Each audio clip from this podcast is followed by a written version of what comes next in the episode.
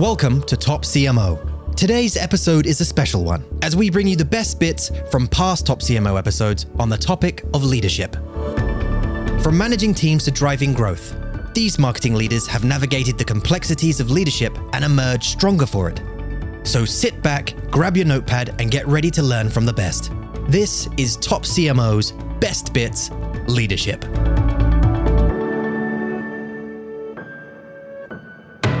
This is the podcast where we go around the globe to interview marketing leaders from the world's biggest brands, fastest growing companies, and most disruptive startups.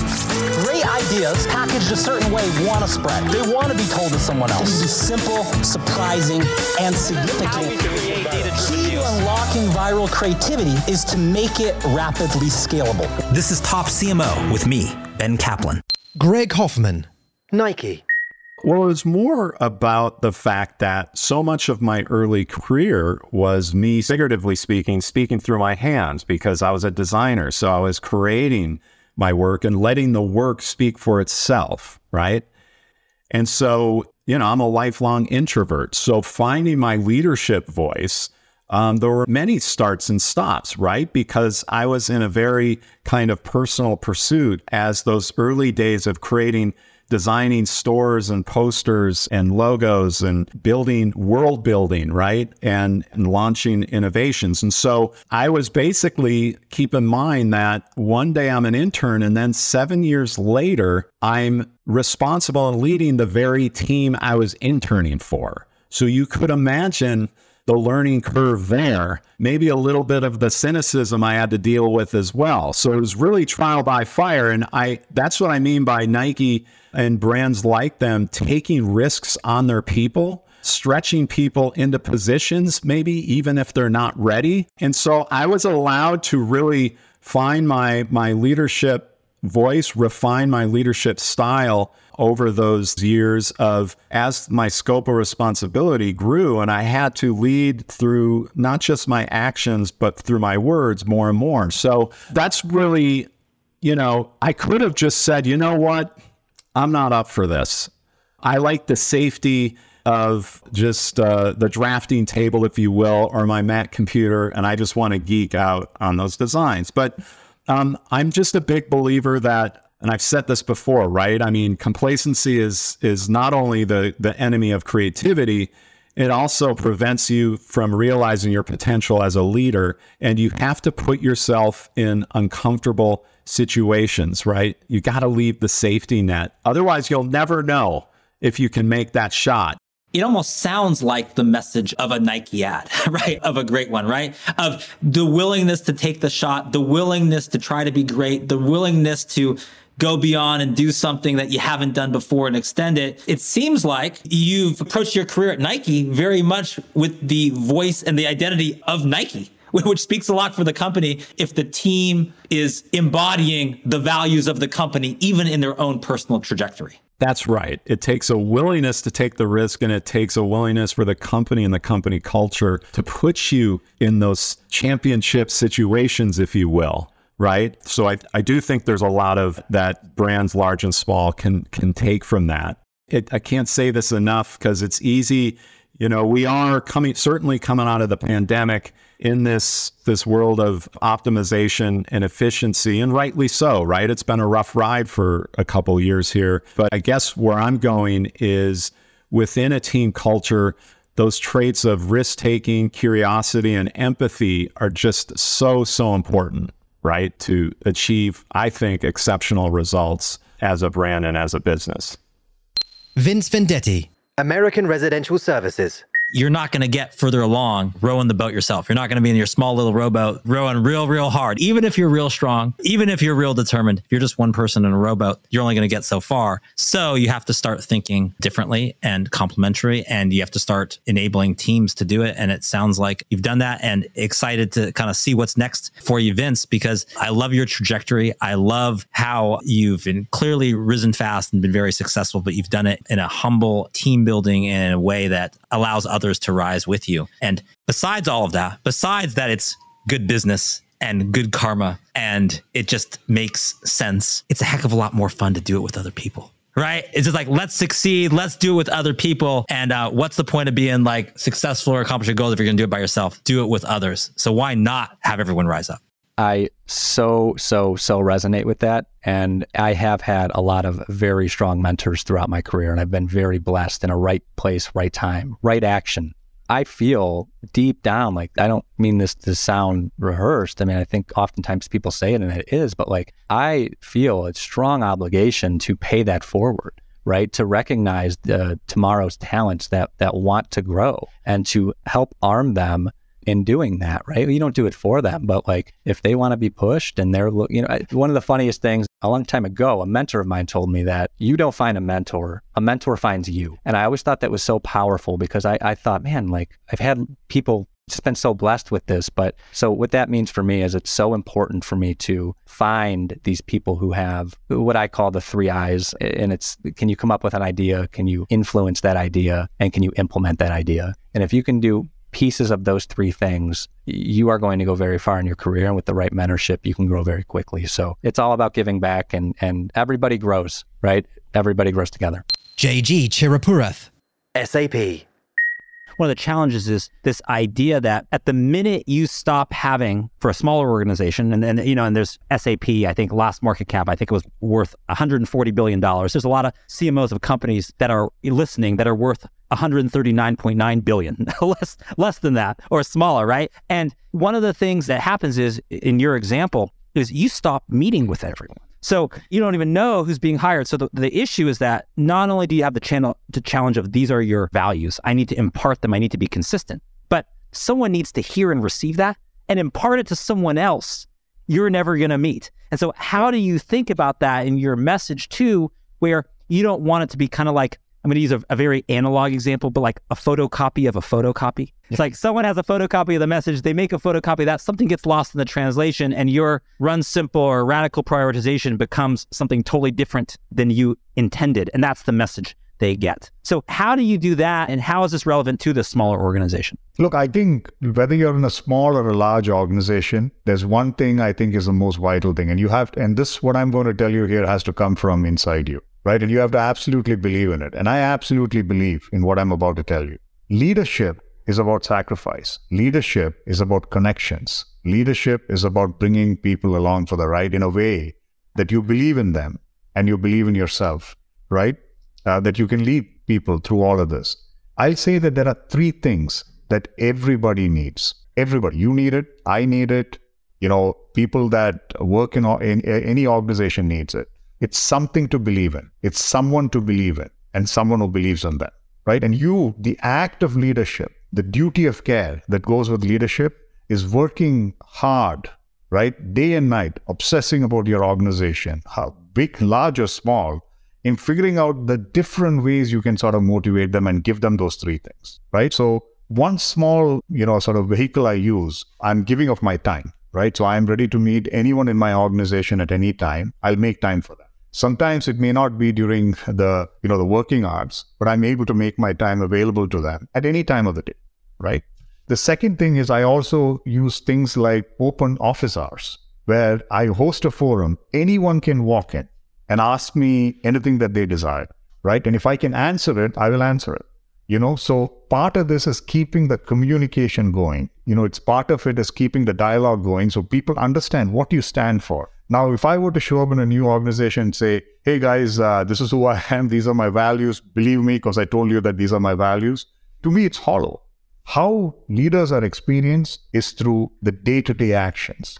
When you say, I'm going to do this, and they experience it in that way, right? So, part of this is the hard work that you have to put in to make sure that people understand who you are as a leader, what's absolutely critical for the organization, what your values are, and what your values are, what you'll stand for, what you won't stand. For. And that to me is a, I would tell you, it's a daily process. And you alluded to the fact that earlier in your career founded a technology firm. It was acquired by Intel. Is that where you learned this from? And do you recommend, like, as, as an experience for a CMO to like go start a company? Is that important in your views on leadership and marketing? Is it something that that's just unusual and, and kind of makes you unique? How do you rate that experience and, and do you recommend that to others? Look, I have been a seeker, so I don't know. And so the things that I've sought may not be uh, fit for everybody out there, you know, contemplating a journey or, or on the same journey as I am, right? But what I will tell you is I have always sought out one singular thing, how to scale, right? And I continue to be a student of, of scale, right? So what makes you successful as you go from, say, $5 million in an annual run rate to, say, $100 million?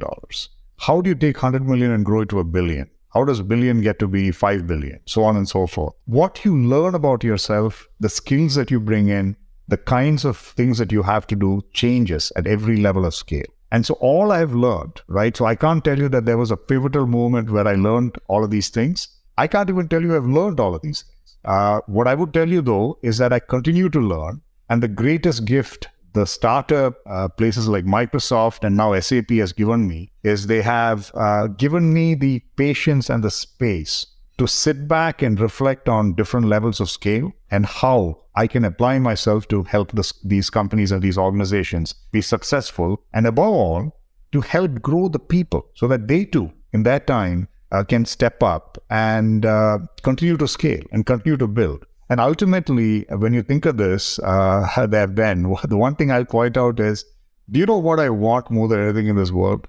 I want the folks that work together with me, that I had the pleasure of part collaborating with, to go on and do even bigger things.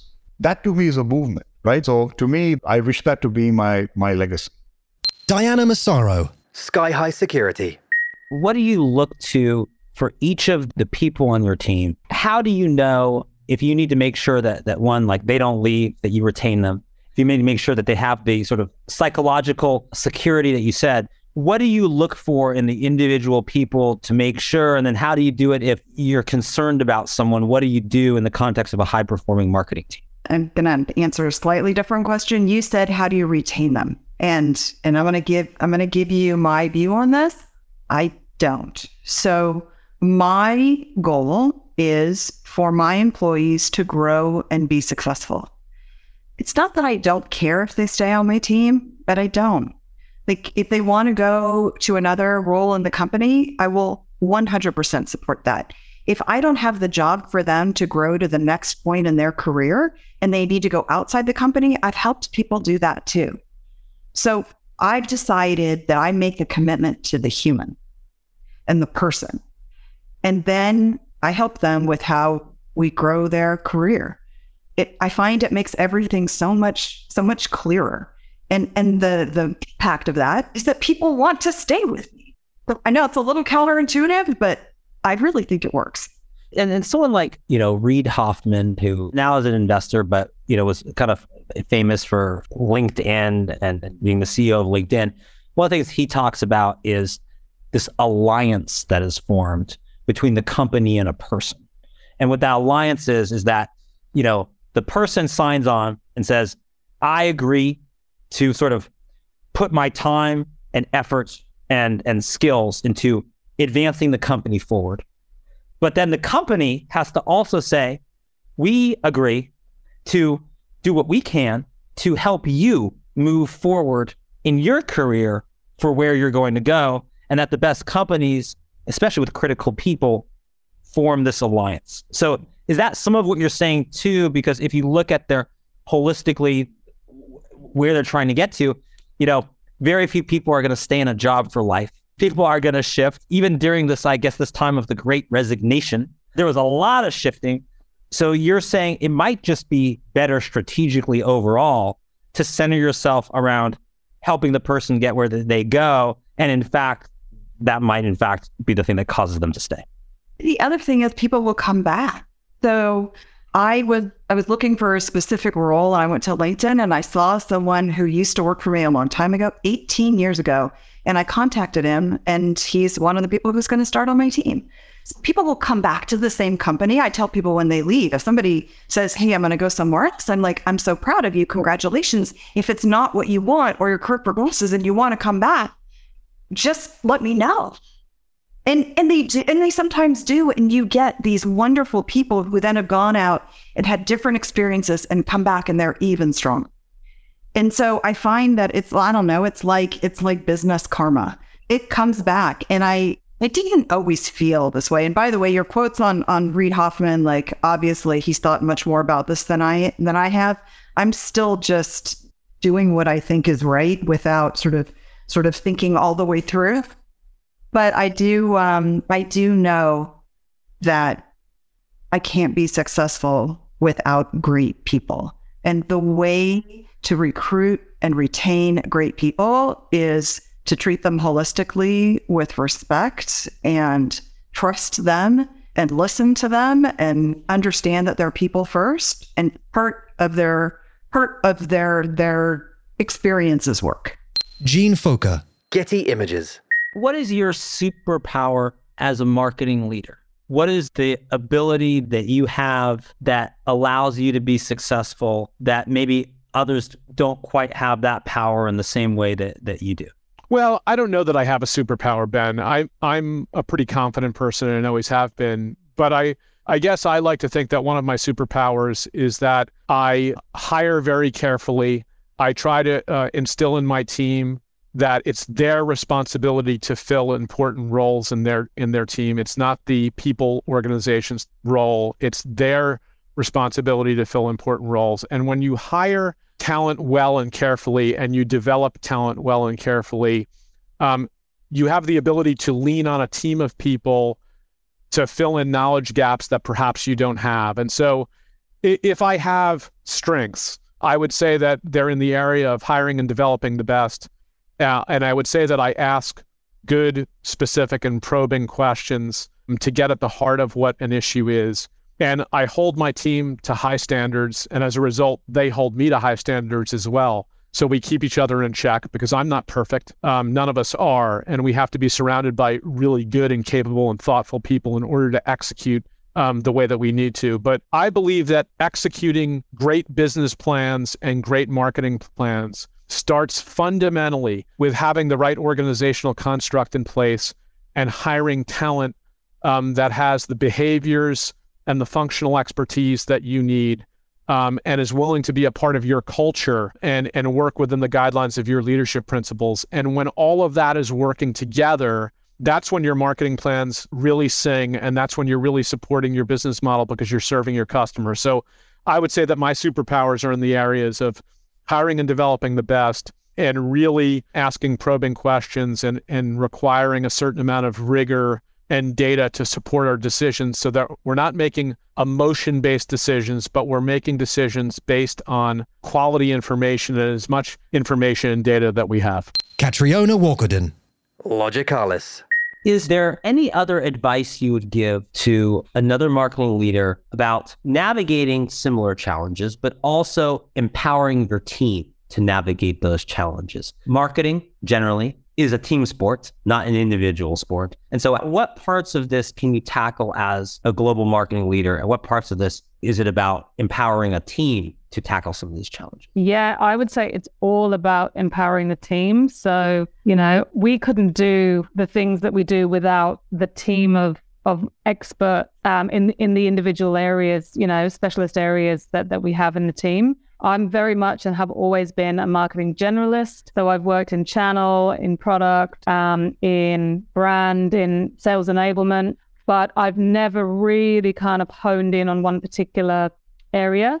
Um, but I've got an awesome, you know, senior um, go-to-market person focused on the product or solution side of what we do. Got an amazing content person, an amazing analyst relations person, and um, and a great digital person as well. So without, the, I don't have depth in any of those areas, but I do have a good um, eye for a vision and you know collaborative leadership style that I think can bring those things together in something really powerful. But it would be nothing without those skills that that we've got in the team um, that we're very lucky to have. So so yeah, I was they're completely empowered because I don't know how to do their jobs.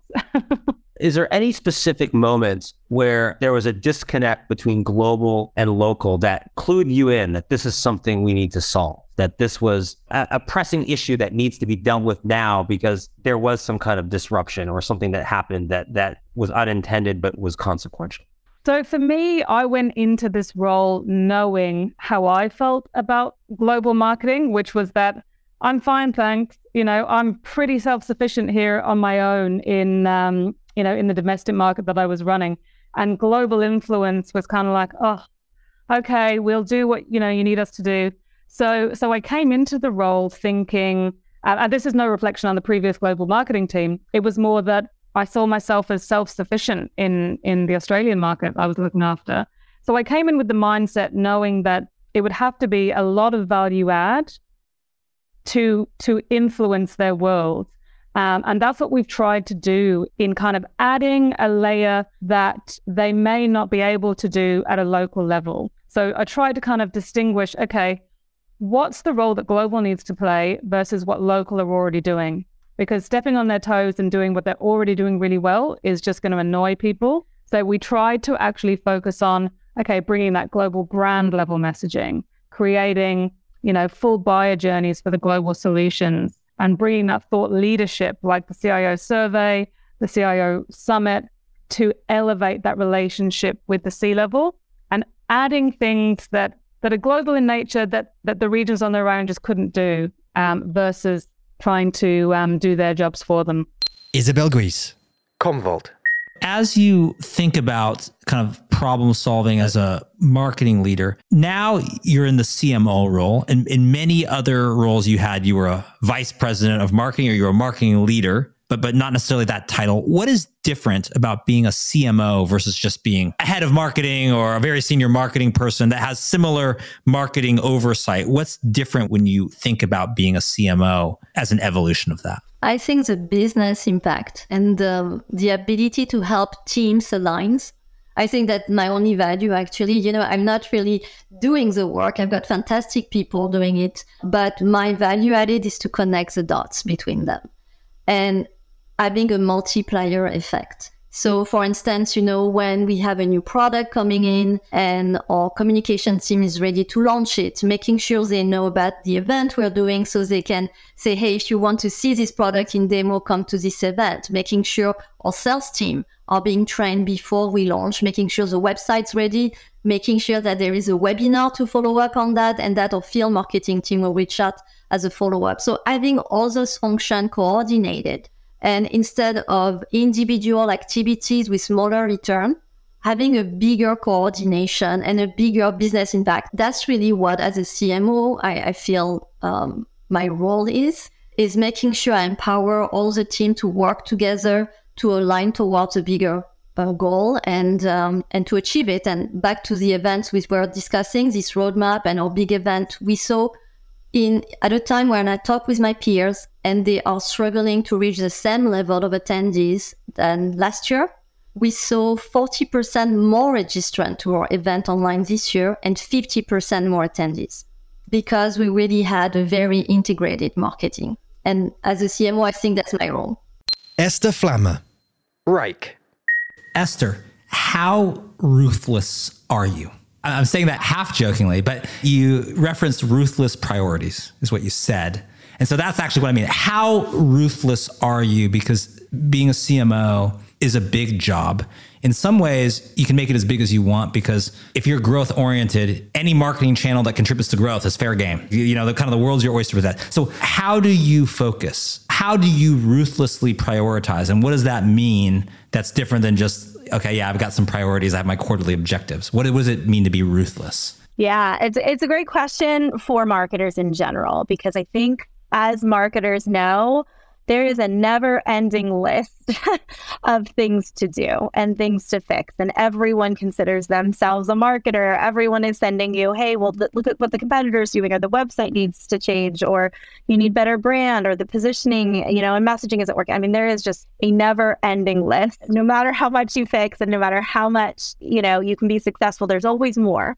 And, and so oftentimes I've seen myself or my teams get stuck in this always saying yes, right? Or or really kind of trying to figure out how do we determine what we should do and what we shouldn't do because there will always be more asks. Sales is always going to ask for more, more tools, more, you know, enablement components, better better leads. You're going to have product that's coming to you around launches and differentiation and competitive analysis. You're going to have you know, there's CEO coming down. So there's always more requests. For me, it is about actually looking at there's only so much we can do, right, as an organization. And when I say ruthless priorities, it really is like where will we are we as a business will fail if we do not do X, Y, and Z. And I always try and uh, bring it down to about three major initiatives, kind of like a three by five, right? Three major um, kind of big rocks that we need to, as a company, achieve um, and be able to move forward and then kind of you know five initiatives or five big components of that that we can potentially you know actually move the needle on um, in order for us to move those those big rocks. Um, and so I really think through it in that way. And then it, you know, even and and I've coached my teams on this as well because even at an individual contributor level, oftentimes you feel overwhelmed with the amount of asks that are being put on you. And so again, it's say, hey, here's how much, here's what we're doing.